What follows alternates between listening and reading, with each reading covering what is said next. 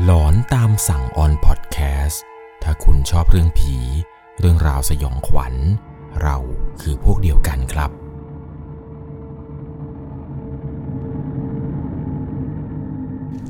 สวัสดีครับทุกๆคนครับ ขอต้อนรับเข้าสู่ช่วง หลอนตามสั่ง อยู่กับผมครับ 1 1 LC เรื่องราวความสยองขวัญใน EP นี้นะครับ มันเป็นประสบการณ์ของผู้ฟังทางบ้านท่านหนึ่ง ที่เธอเนี่ยได้ส่งเข้ามาครับว่ามันเป็นเหตุการณ์ที่เกิดขึ้นกับครอบครัวของเธอ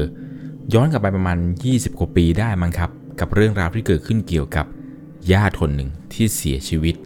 แล้วดวงวิญญาณของญาติคนนี้ครับเฮียนเฮียนชนิดเรียกได้ว่าเฮียนหนักมาก จนบรรดาญาติญาติทุกคนครับ ตอนนั้นเนี่ยลงมติกันเลยครับว่า ถ้าไม่อยากให้วิญญาณของญาติคนนี้นะครับ ที่เสียไปเฮียนเนี่ยต้องรื้อบ้านทิ้งครับ เพราะไม่อย่างนั้นเนี่ย ดวงวิญญาณก็ยังคงจะเฮี้ยนอยู่แบบนี้ เรื่องราวต่อไปนี้ทุกคนจะได้รับชมรับฟังกันนี้นะครับ ก่อนอื่นเนี่ยต้องบอกก่อนเลยว่า ต้องใช้วิจารณญาณในการรับชมรับฟังกันให้ดีๆ โดยเรื่องราวในวันนี้ครับถูกส่งมาจากผู้ฟังทางบ้านท่านหนึ่ง ชื่อว่าคุณหมิวนามสมมุติ เรื่องนี่ยมันมีอยู่ว่า เหตุการณ์สยองขวัญนนี้ต้องพาทุกคนย้อนกลับไปประมาณ 20 กว่าปีครับ เป็นเหตุการณ์ที่เกิดขึ้นจริงกับตัวของเธอและครอบครัว ตั้งแต่สมัยที่เธอยังเรียนอยู่ชั้นมัธยมต้น สมัยนั้นเนี่ยได้ไปพักอาศัยอยู่ที่บ้านพักผู้บริหารของคุณพ่อครับ อยู่ที่จังหวัดเพชรบูรณ์ ตอนที่อยู่ที่นั่นเนี่ยก็มีคุณพ่อ คุณแม่ แล้วก็รวมถึงคุณมิว อยู่กัน 3 คนครับในบ้านพักของผู้บริหาร อยู่ดีๆครับในคืนนั้นเนี่ยมันมีสายเรียกเข้าโทรมา ปลายสายเนี่ยคือป้านก ป้านกเนี่ยเป็นญาติฝ่ายแม่ เหมือนกับแกจะโทรมาบอกว่า ป้าหนุน ประสบอุบัติเหตุทางรถ ซึ่งอุบัติเหตุในครั้งนี้ครับ มันเกิดขึ้นที่จังหวัดชัยภูมิ เหตุการณ์ก็คือ รถมอเตอร์ไซค์ของป้าหนุนครับ แกเนี่ยขี่อยู่มาดีๆ แล้วถูกรถกระบะเนี่ยฝ่าไฟแดงมาชน จนร่างของป้าหนุนเนี่ยครับกระเด็นขึ้นหน้ารถของคู่กรณี หัวของป้าหนุนเนี่ยไปกระแทกกับกระจกหน้ารถกระบะ จนแตกเป็นรอยร้าวเลยครับ ซึ่งรอยร้าวตรงนี้เนี่ยเป็นรูปทรงของหัวพอดีเลยป้านกเนี่ยแกก็โทรมาบอกแม่ พูดประมาณว่าตอนนี้เนี่ยร่างของป้าหนุนเนี่ยแกอยู่ที่โรงพยาบาลจุดๆนะ ถ้าพ่อกับแม่เนี่ยจะมากันก็มาได้เลย อยู่ที่โรงพยาบาลนี้กัน ปรากฏว่าตอนนั้นที่พ่อแม่แล้วก็คุณหมิวนะครับ ได้รู้ข่าวว่าป้าหนุนเนี่ยประสบอุบัติเหตุ ก็รีบพากันครับ ขี่รถเนี่ยจากจังหวัดเพชรบูรณ์ ขึ้นไปเยี่ยมทันทีเลยครับ ขี่มาเรื่อยๆๆจนมาถึงจังหวัดชัยภูมิ แล้วก็มาถึงที่โรงพยาบาลแห่งนี้ครับ เป็นโรงพยาบาลที่ป้าหนุนเนี่ยแกพักรักษาตัวอยู่เพราะเนื่องจากว่าตอนนั้นครับมูลนิธิเนี่ยได้นำร่างป้าหนุนเนี่ยออกจากที่เกิดเหตุ แล้วมาส่งย่างที่โรงพยาบาลแห่งนี้ ตอนที่ไปถึงนี่แหละครับ ภาพที่ได้เห็นเนี่ยทำเอาเธอนั้นเนี่ยถึงกับสงสารป้าหนุนแกมาก เพราะว่าหน้าแกเนี่ยบวมเป่ง มีสายระโยงระยางเต็มไปหมด ผมของแกเนี่ยถูกโกนจนหมดหัว มีสายจากหัวต่อลงมา มีน้ำเหลืองๆตามสาย ป้านกนะครับ คนที่อยู่กับป้าหนุนเนี่ยแกเล่าให้แม่ฟังว่า หมอเนี่ยบอกว่าเลือดออกในสมองหลายจุด ตอนนี้เนี่ยเป็นตายเท่ากัน สภาพที่ได้เห็นป้าหนุนตอนนั้นเนี่ยคือน่ากลัวครับ หน้าแกเนี่ยบวมเป่งจนไม่เหมือนกับคนเดิมเลย หัวก็บวมผมก็ถูกโกนออกจนหมด ตอนนั้นเนี่ยก็อยู่เยี่ยมแกไปได้สักพักหนึ่งแม้ว่าแกจะไม่รู้สึกตัวครับ พ่อกับแม่เนี่ยก็จับมือแกให้กำลังใจแก รู้อยู่แล้วล่ะครับ ว่าป้าหนุนเนี่ย ไม่สามารถที่จะโต้ตอบอะไรได้ แต่ก็ให้กำลังใจแกครับเผื่อว่าจะมีปาฏิหารย์ให้แกนั้นฟื้นขึ้นมา อยู่โรงพยาบาลได้สักพักใหญ่ๆพ่อก็ต้องเดินทางกลับบ้านครับเพราะเนื่องจากว่าเดี๋ยวพรุ่งนี้เนี่ยต้องไปทำงาน อีก 2 วันเนี่ยเดี๋ยวจะมาใหม่ ตอนนั้นก็มีการลาป้าป้านาอาเลยนะครับ ที่มาเยี่ยมป้าหนุนกันในตอนนั้น ก็บอกทุกคนว่าเดี๋ยว 2 วันมาใหม่นะ เดี๋ยว2วันใหม่ก็สวัสดีทุกคนก่อนกลับไป หลังจากนั้นครับพ่อเนี่ยก็พาขับรถออกมาจากโรงพยาบาล ขับมาได้ไม่ถึง 1 กิโล ทุกคนในรถในตอนนั้นได้กลิ่นคาวเลือดกันครับกลิ่นคาวเลือดนี่แรงมาก เป็นคาวเลือดคนครับ สาเหตุที่ได้รู้เพราะเนื่องจากว่า ครอบครัวของคุณหมิวครับ เคยได้กลิ่นนี้มาก่อนแล้ว ตอนนั้นมันมีญาติคนหนึ่งครับ กิ่งไม้เนี่ยไปฟาดกับหัวตอนปีนไปตัดต้นไม้กัน แล้วหัวเนี่ยแตกเลือดเนี่ยไหลออกเยอะมาก แล้วก็พาญาติคนนี้ครับขึ้นรถแล้วไปส่งยังโรงพยาบาล ในตอนที่นั่งรถมาเนี่ยกลิ่นของเลือดทุนหัวที่ไหลออกมาเนี่แหละครับ มันคละคุ้งเต็มรถไปหมด นี่จึงเป็นสาเหตุครับว่าทำไมครอบครัวของคุณหมิวเนี่ยถึงสามารถได้กลิ่นข่าวเลือดนี้เป็นอย่างดี ตอนนั้นเนี่ยแม่ก็พูดขึ้นมาเลยครับว่า หนุนเอ้ย เดี๋ยวกูมาเยี่ยมใหม่มึงมาส่งกูแค่นี้ก็พอ พอขับต่อมาสักพักหนึ่งครับกลิ่นข่าวเลือดที่ครอบครัวของเธอได้กลิ่นกันนี้ มันก็ค่อยๆหายไป จนกระทั่งครอบครัวของเธอครับเดินทางเข้ามาสู่จังหวัดเพชรบูรณ์พอมาถึงเนี่ยพ่อก็พาอาบน้ำอาบท่า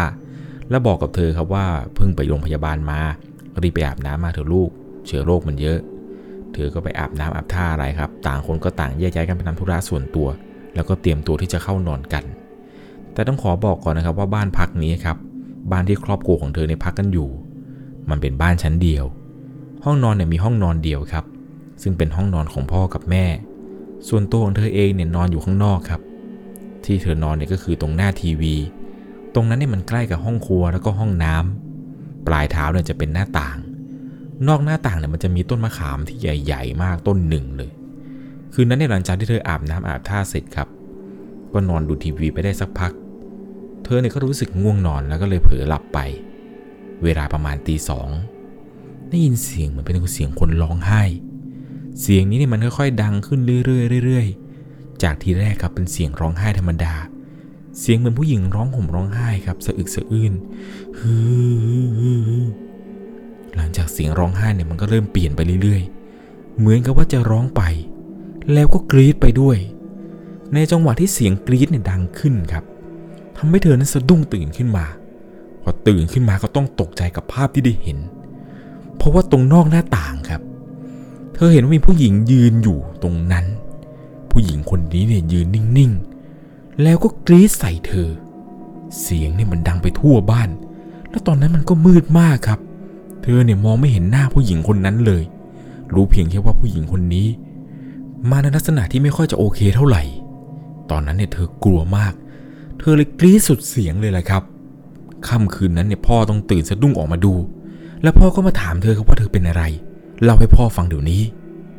ตอนที่พ่อตื่นมาเนี่ย เธอยังแปลกใจอยู่อย่างหนึ่งครับ พ่อเนี่ยออกมาคนเดียว แต่แม่ไม่ได้ออกมาด้วย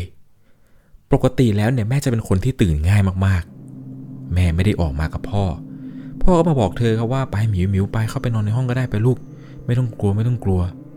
เธอก็เล่าทุกอย่างให้พ่อฟังเลยครับว่ามีคนยิงอยู่ตรงนั้นนะพ่อ หนูได้ยินเสียงกรีดได้ยินเสียงอะไรต่างๆนั่นนะพ่อก็บอกไม่ต้องกลัวลูกไปไปไปเข้าไปนอน เธอก็เดินตามพ่อเข้าไปในห้องนอนครับ พอเข้าไปถึงเนี่ยเธอก็เห็นนะครับ ว่าแม่เธอเนี่ยนอนอยู่บนเตียง เธอตัดสินใจจะไปเขย่าตัวแม่ครับ เพื่อที่จะบอกแม่ว่า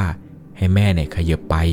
ให้เธอนั้นได้นอนตรงกลางครับ ส่วนพ่อเนี่ยจะนอนประกบอีกข้างหนึ่ง ตอนนั้นเนี่ยเธอก็เข้าไปเขย่าตัวแม่ครับ แล้วก็บอกแม่ขยับไปหน่อยแม่ขยับไปหน่อย พอปลุกโดนตัวแม่เท่านั้นแหละครับ แม่เนี่ยกรีดลั่น สะดุ้งตื่นลืมตา แล้วก็บีบคอเธออย่างแน่นเลยครับ จนเธอเนี่ยหายใจจะไม่ออก พ่อเนี่ยต้องมาห้ามครับพ่อมาบอกเธอแม่แม่แม่เป็นไรเป็นไรบีบคอลูกทำไมบีบคอลูกทำไม แม่เนี่ยเหมือนกับจะได้สติครับ แล้วแม่ก็บอกว่า เอ้า ลูกเหรอเนี่ยโหแม่ฝันร้าย แม่ฝันเห็นว่าไอ้หนุนเนี่ย มันมาปลุกแม่ พอแม่ลืมตาขึ้นมา แม่เห็นว่าลูกเนี่ยคือมัน ในความฝันของแม่เนี่ยแม่เห็นชัดเลยว่าไอ้หนุนเนี่ยมันใส่เสื้อคอกลมสีเขียวเก่าๆ กางเกงยีนสามส่วนขาดๆพอพ่อได้ฟังแม่พูดแบบนี้ครับ พ่อก็บอกว่าแม่คิดมากไปหรือเปล่า ดูดีๆสิ นี่ลูกเรา ตอนนั้นเนี่ยเธอกลัวมากครับ จะไม่ให้กลัวได้ยังไง เพราะในเมื่อเข้ามานอนอยู่ดีๆครับ แม่เนี่ยก็ลุกขึ้นมาบีบคอเธอซะงั้น แม่ดันเห็นเธอเป็นคนอื่นครับ แม่บอกว่าแม่เห็นเธอเป็นป้าหนุนป้าหนุนก็คือคนที่ประสบอุบัติเหตุนั่นแหละครับ ที่นอนที่โรงพยาบาล เป็นตายร้ายดีเท่ากัน คืนนั้นเนี่ยเธอไม่มีใครกล้าปิดไฟนอนเลย แม่นอนข้างใน เธอนอนตรงกลาง ส่วนพ่อเนี่ยนอนปิดท้ายครับตรงริม นอนหลับกันไปได้สักพักใหญ่ๆ เวลาประมาณตีห้าครับ ป้านกเนี่ยแกก็โทรเข้ามือถือของแม่ แกโทรมาบอกว่าป้าหนุนเสียแล้ว เสียตั้งแต่ตอนตีหนึ่งครึ่ง แม่เนี่ยก็ร้องห่มร้องไห้ ส่วนพ่อเนี่ยก็ปลอบแม่ครับว่าไม่เป็นไรแม่ไม่เป็นไร เขาไปสบายแล้ว แต่เธอเนี่ยบอกกับตัวเองเลยว่า อย่าบอกนะ ว่าสิ่งที่เธอเห็น กับสิ่งที่แม่เป็นเมื่อกี้ป้าหนุน แกจะมาบอกว่าแกนั้นตายไปแล้ว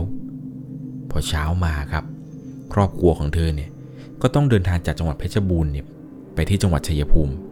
วันนั้นเนี่ยพ่อต้องลางงาน เพราะเนื่องจากว่าต้องพาแม่กับเธอเนี่ยครับ ไปที่งานศพ แต่ว่างานศพของป้าหนุนเนี่ยนะครับ ไม่ได้ไปไว้ที่วัด ไม่รู้เหมือนกันว่าทำไม เธอเนี่ยไปถึงที่งานเธอก็ไม่ได้สนใจอะไรหรอกครับ ไม่ได้ตั้งคำถามอะไรมากมาย รู้อยู่เพียงแค่ว่า ปกติแล้ว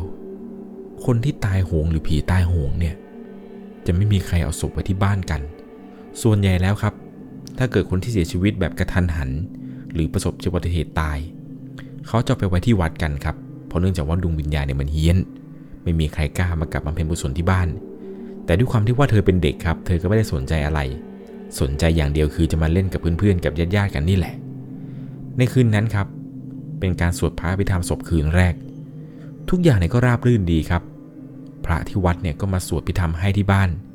หลังจากที่พระสวดเสร็จอะไรแล้วเสร็จเนี่ยพวกที่เล่นไพ่เนี่ยก็เตรียมตั้งวงไพ่รอเลยแหละครับ มันก็ยังมีบางวงที่เล่นระหว่างพระสวดนั่นเลย แต่หลังจากที่พระกลับไปแล้วเนี่ยแหละครับ วงไพ่เนี่ยเริ่มคึกคืน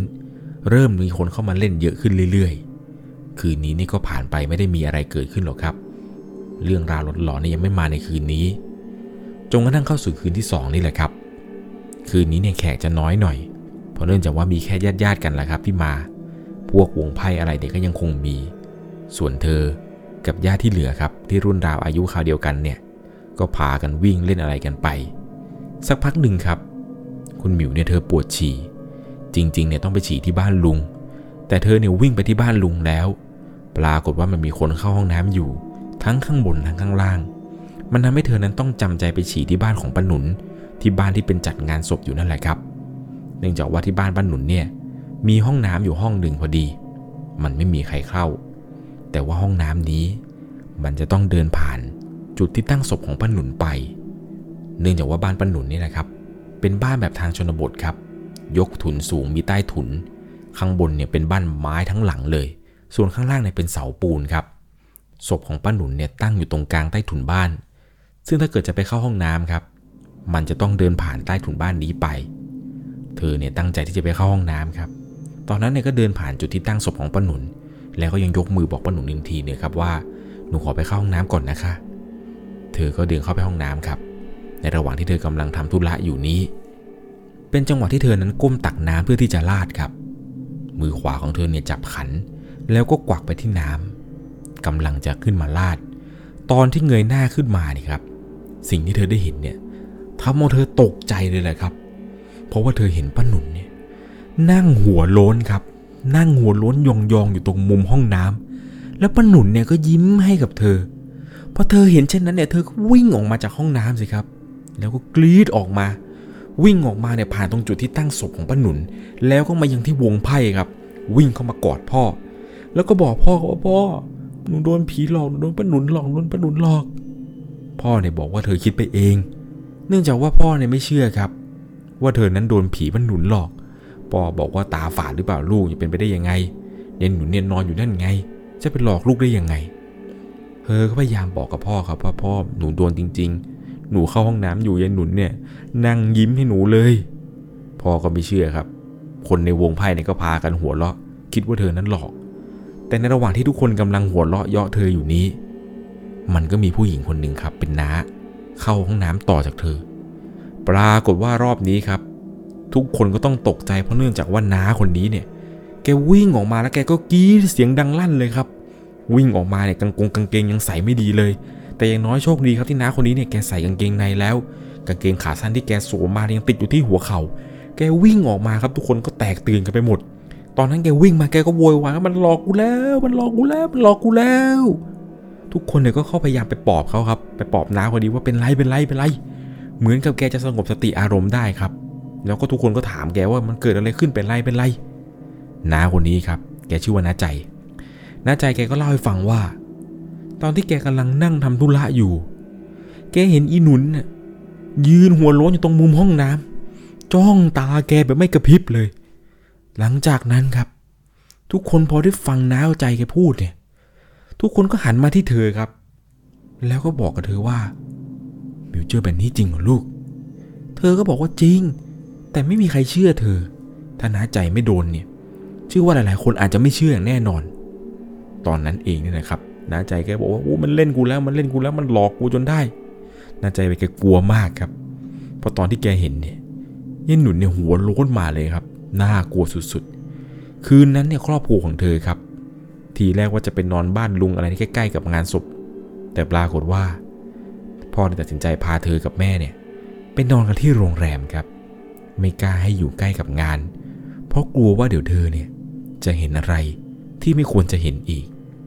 ปรากฏว่าในคืนนั้นครับ เธอก็ต้องไปนอนโรงแรมกัน เหตุการณ์คืนที่สองนี่ก็ผ่านพ้นไป จนกระทั่งเข้าสู่คืนที่สามเริ่มมีคนเห็นอะไรแปลกๆ เริ่มมีคนได้ยินเสียง เสียงร้องไห้ เสียงกรีดดังออกมาในตอนกลางคืน มันก็จะมีกลุ่มที่พวกนอนเฝ้าศพกันนั่นแหละครับ กลุ่มนี้เนี่ยจะนั่งเล่นไพ่กันทั้งคืน บางคนเนี่ยก็เผลอหลับไป ฝันเห็นยายหนุนเนี่ยมายืนอยู่ปลายเท้าบ้าง ได้ยินเสียงอย่างงู้นอย่างนี้อะไรบ้าง จนทุกคนตอนนั้นเนี่ยต่างหวาดกลัวกันไปหมดครับ วันดีคืนดีเนี่ยบางคนก็โดนหนัก บางคนก็ได้เห็นออกมาเป็นตัวตัวเลยจนกระทั่งเหตุการณ์ต่างๆนี่ครับมันก็เกิดขึ้นมาเรื่อยๆ ก็มีคนโดนเยายหนุนนี่แหละครับหลอกอยู่เป็นประจำพอถึงวันเผาครับ ทุกคนเนี่ยก็ต่างพากันโศกเศร้าเสียใจกับการจากไปในครั้งนี้ แต่บางคนก็ยังพูดอยู่ครับว่า ถ้าไปแล้วก็ไปรับนะ ไม่ต้องมาพราะถ้ามาแล้วแล้วก็ คนเขาจะกลัวกัน คืนวันเผาครับ ทุกคนเนี่ยมาอยู่ที่บ้านป้าหนุนกัน เพื่อที่จะเตรียมทำกับข้าวไปทำบุญตอนเช้า รู้สึกว่าตอนนั้นเนี่ยเป็นเวลาประมาณ4ี่ทุ่มครึ่งเห็นจะได้ ในระหว่างที่ทุกคนกำลังเตรียมอาหารกันนี่แหละครับ เตรียมกับข้าวกับปลากันไป มันก็มีเสียงหมาหอนดังขึ้น หมาในหอนรับกันตั้งแต่ปากซอย ยันไปท้ายซอย ตอนนั้นทุกคนกำลังทำกับข้าวกับปลากันเนี่ยถึงกับต้องหยุดเลยแหละครับ แล้วก็เงียบกันไปหมดเพราะเนื่องจากว่า ทุกคนที่ทำกับข้าวกันตอนนั้น มองกับพี่หน้าบ้าน มันมีเงาของคนครับ เป็นเงาดำๆเดินไปเดินมา เดินกลับไปกลับมาอยู่ที่หน้าบ้านของป้าหนุนนี่แหละครับ เดินผ่านไปแล้วก็เดินผ่านมาอยู่อย่างนั้น ทุกคนตอนนั้นเนี่ยเริ่มกลัวกันแล้วครับ เวลาสี่ทุ่มครึ่งเนี่ยที่ต่างจังหวัดเนี่ยเขาหลับเขานอนกันไปหมดแล้ว ใครกันที่มัวแต่เดินอยู่ถ้าเดินไปอย่างเดียวเนี่ยคิดว่าน่าจะเป็นชาวบ้าน แต่เดินกลับมานี่สิ มันไม่ใช่ เพราะว่าเงานี้ครับ เดินไปเดินมาเดินมาเดินไป ลักษณะเงาที่เห็นเนี่ย มันคลับคล้ายคลับคากับว่าจะเป็นป้าหนุนยังไงอย่างนั้น จนตอนนี้แหละครับ ทุกคนเนี่ยเริ่มไม่กล้าอยู่ แล้วก็บอกกันว่า เดี๋ยวตีห้าเราค่อยมาทำต่อดีกว่า แล้วก็พากันแยกย้ายกันครับ คืนนั้นเนี่ยวงแตกกันเลยครับ แล้วก็ต่างพากันเข้าหลับเข้านอนกันไปตีห้าเนี่ยตื่นมานั่งทำกับข้าวกันต่อ พอเช้ามาก็ไปทำบุญกันครับ พ่อกับแม่บอกว่าทีแรกจะกลับวันนี้ แต่พ่อบอกว่าขออยู่ต่อสักคืนเถอะ เนื่องจากว่ายังมีญาติพี่น้องคนอื่นครับ ที่ยังไม่ได้พบปะกันอีก แต่คืนนี้เนี่ยแหละครับ เป็นคืนที่สองหลังจากที่เผาศพของยายหนุนไปแล้ว เป็นคืนที่หนักหน่วงจริง ๆ เพราะในระหว่างที่ทุกคนกำลังนั่งอยู่ใต้ถุนบ้านกันนี่แหละครับกำลังนั่งคุยเรื่องนู้นเรื่องนี้กันคุยกันสัพเพเหระไปเรื่อย เวลาสี่ทุ่มครึ่ง เงาแบบเดิม มาเดินเหมือนกับเมื่อคืนไม่มีผิด แต่แปลกตรงที่ว่าคืนนี้ครับ ไม่มีรถวิ่งผ่าน เป็นคืนที่เงียบผิดปกติมากๆ มันเงียบจนได้ยินเสียงจิ้งหรีดเลไลร้องกันระงม รอบนี้เนี่ยหนักหน่อยครับเพราะว่าทุกอย่างเนี่ยมันเงียบทำให้ได้ยินเสียงลากรองเท้าเดินไปเดินมา เสียงนี่ดูร้อนรนมากๆครับ เงานี้เนี่ยเดินลากขาคืดคืดคืด เป็นเสียงเท้าครับ ใส่รองเท้าแตะแล้วก็ลากกับพื้นดินดังกึกๆไป เสียงนี้เนี่ยเดินอยู่อย่างนั้นนะครับ แต่ไม่มีใครกล้าไปดูหรอกนะครับ ว่าเป็นเสียงของใคร ได้แต่นั่งเงียบกัน มองหน้ามองตากันปิบๆจนกระทั่งเงาเงานั้นครับ มันหยุดเดิน ในตำแหน่งที่มันหยุดเดินนี้ มันหยุดเดินอยู่ตรงหน้าบ้าน และเงานี้มันก็หันเข้ามาทางที่ทุกคนนั้นนั่งอยู่ สักพักหนึ่งนั่นแหละครับเงานี้จากที่ยืน ก็ค่อยๆ นั่งยองๆลง แล้วสิ่งที่ทุกคนเห็นกันอยู่ มันก็กรีดครับ เป็นกรีดเสียงดังลั่น เสียงที่ได้ยินตอนนั้นเนี่ยพากันขนลุกเลยครับ เพราะว่าเสียงนั้นคือเสียงของยายหนุนครับ มันดังขึ้นแล้วแกก็ร้องไห้ครับ หลังจากที่กรีดไปแล้วก็ร้องไห้ไปอย่างนั้นเนี่ย อยู่ดีๆครับ ร่างของยายหนุนเองมันก็ลุกขึ้นมา แล้วก็เดินวนไปวนมาพร้อมกับร้องไปกรีดไป แล้วก็บ่นกันว่ากูจะเข้าบ้าน กูอยากเข้าบ้าน แล้วก็กรีดแล้วก็กูอยากเข้าบ้าน ทุกคนตอนนั้นเนี่ยไม่มีใครกล้านั่งอยู่ใต้ถุนอีกเลยครับ เริ่มกลัวกัน คนลุกขนพองกันหมด ต่างพากันหนีขึ้นบ้านกันไป ป้านกเนี่ยแกพยายามข่มตาหลับให้ได้ครับ ตอนนั้นเนี่ยแกวิ่งหนีขึ้นมาบนบ้าน ไอเสียงร้องเนี่ยมันก็หยุดกันทันหันอยู่ดีทุกอย่างก็เงียบลงไป ทุกคนคิดว่ามันน่าจะสงบแล้ว แต่ไม่เพราะว่าพ่อของเธอเนี่ยได้มองผ่านหน้าต่างออกไปดู ก็ต้องถึงกับพังงะ เพราะสิ่งที่พ่อเห็นคือ ร่างของยายหนุนครับ วิ่งไปวิ่งมา จากเดิมที่เดินลากเท้าอยู่นี้ ไม่ใช่แล้วครับ รอบนี้เนี่ยพ่อเห็นแกวิ่งเลยแหละครับ แกวิ่งไปวิ่งมาอยู่งั้น อารมณ์เหมือนกับวิ่งไปแล้วก็กระโดดไปตึกตักตึกตักตึกตักแล้วแกก็ตะโกนอยู่ไงครับว่ากูจะเข้าบ้านกูจะเข้าบ้านกูจะเข้าบ้านพ่อเนี่ยเห็นถึงกับขนลุกขนพองกลัวไปหมดเลยเลยครับ ทั้งกลัวทั้งสงสารแก จนพ่อเนี่ยต้องรีบกลับลงมานอนครับ รีบสวดคาถาชินนับบัญชรอะไรต่างๆนานาจนเวลาประมาณตีหนึ่งครับ ทุกอย่างเริ่มเงียบลงไป ดูเหมือนกับว่าน่าจะเข้าที่เข้าทางแล้ว เช้ามาทุกคนก็พากันไปวัดเลยครับ แล้วก็ไปเล่าเรื่องราวนี้กับพระอาจารย์ได้ฟัง พระท่านก็บอกว่าโอ้วิญญาณในหนูนี่มันแรง มันห่วงบ้าน มันไม่ยอมไปไหนจริง ๆ มันจะอยู่เฝ้าบ้านให้ได้ แต่มันเข้าไม่ได้หรอกเพราะว่าเจ้าที่เนี่ยไม่ให้มันเข้า พระอาจารย์ก็เลยแนะนำว่าถ้าจะให้ดีนะ ก็คือต้องรื้อบ้านนี้ไปเลย แล้วก็เผาไม้เนี่ยเผาทิ้งไปซะ ไม่อย่างนั้นเนี่ยมันจะติดบ่วง มันจะวนเวียนอยู่แบบนี้แหละ หลังจากที่ทำบุญใหญ่อะไรให้ป้าหนุนแกแล้วครับ ครอบครัวตอนนั้นเนี่ยทุกคนเนี่ยก็ลงมติกันว่า บ้านหลังนี้เนี่ย ไม่มีใครกล้ากลับมาอยู่ครับ ก็เลยจะเผาทิ้งไปเลยครับ จ้างคนมาลื้อบ้านหลังนี้ทิ้ง แล้วก็เอาไม้เนี่ยนะครับ ไปเผา จุดที่เผาเนี่ยคือเชิงตะกอนเก่าของหมู่บ้าน สมัยก่อนมันจะมีเชิงตะกอนครับอยู่ที่ป่าช้าของหมู่บ้านนี้ เขาเอาไปเผากันที่นั่น เรื่องราวต่างๆ ที่ได้เห็นยายหนุนออกมาหลอกหลอนอะไรนี้ ก็ไม่มีใครได้พบเจอแกอีกเลยครับ หลังจากที่ทำตามคำแนะนำของพระอาจารย์ไป นี่ก็เป็นประสบการณ์ครับของคุณหมิวที่ได้พบเจอ เรื่องราวที่ผมเล่าให้ฟังในวันนี้เนี่ยต้องบอกเลยว่า ต้องใช้วิจารณญาณในการรับชมรับฟังให้ดีๆเลยแหละครับเพราะนี่คือเหตุการณ์ที่คุณหมิวและครอบครัวของเธอนั้น ได้ไปพบเจอมา ผมเชื่อนะครับเกี่ยวกับเรื่องราวของวิญญาณที่จะเข้าบ้านแล้วไม่ได้เข้าเนี่ย ตอนที่สมัยยังมีชีวิตอยู่ถึงแม้ว่าจะเป็นเจ้าบ้านก็จริงนะครับ ตอนตายไปแล้วเนี่ยเป็นดวงวิญญาณ ไม่สามารถที่จะเข้ามาได้ครับเพราะเนื่องจากว่าที่ดินตรงนี้เนี่ยมีเจ้าที่เจ้าทางปกปักรักษายากหน่อยละครับ ถ้าจะเข้ามา แต่ต้องบอกเลยว่าเรื่องนี้นะครับน่ากลัวจริง ๆ ตอนที่คุณหมิวเจอตอนที่เข้าห้องน้ำเนี่ย ผมเนี่ยขนลุกไปหมดเลยครับ ผมว่าคืนนี้เนี่ยผมไม่กล้าเข้าห้องน้ำคนเดียวแล้วแหละ ผมก็กลัวๆเหมือนกันนะครับ ถ้าเกิดเห็นใครมานั่งยิ้มแบบนั้นให้แล้วโอ้โหผมคงจะไม่กล้าเข้าห้องน้ำกลางคืนไปอีกนานเลยแหละครับ ไม่รู้ว่าผู้ฟังทางบ้านท่านใดเนี่ยที่ได้ฟังเรื่องราวเรื่องนี้แล้วยังไม่ได้เข้าห้องน้ำหรือเปล่า ผมแนะนำเลยนะครับวันหลังถ้าจะฟังหลอนตามสั่งเนี่ยเข้าห้องน้ำอะไรให้เสร็จเรียบร้อยก่อน เพราะบางเรื่องเนี่ย คุณจะไม่รู้หรอกครับว่ามันจะมีผีในห้องน้ำเหมือนที่ผมเล่าให้ฟังหรือไม่ยังไงแล้วนะครับ ถ้าเกิดคุณเจอผี คุณก็สามารถส่งเรื่องราวของคุณมาได้นะครับ ที่แฟนเพจ Facebook 1LC ผมยังรออ่านเรื่องราวของคุณอยู่ ก่อนจากกันไปในค่ำคืนนี้ครับ ถ้าคุณชอบเรื่องผี เรื่องราวสยองขวัญ เราคือพวกเดียวกัน สังเกตดูดีนะครับ ใครเข้าห้องน้ำกลางค่ำกลางคืนแล้วก็ ขอให้คุณไม่เจอผี สวัสดีครับ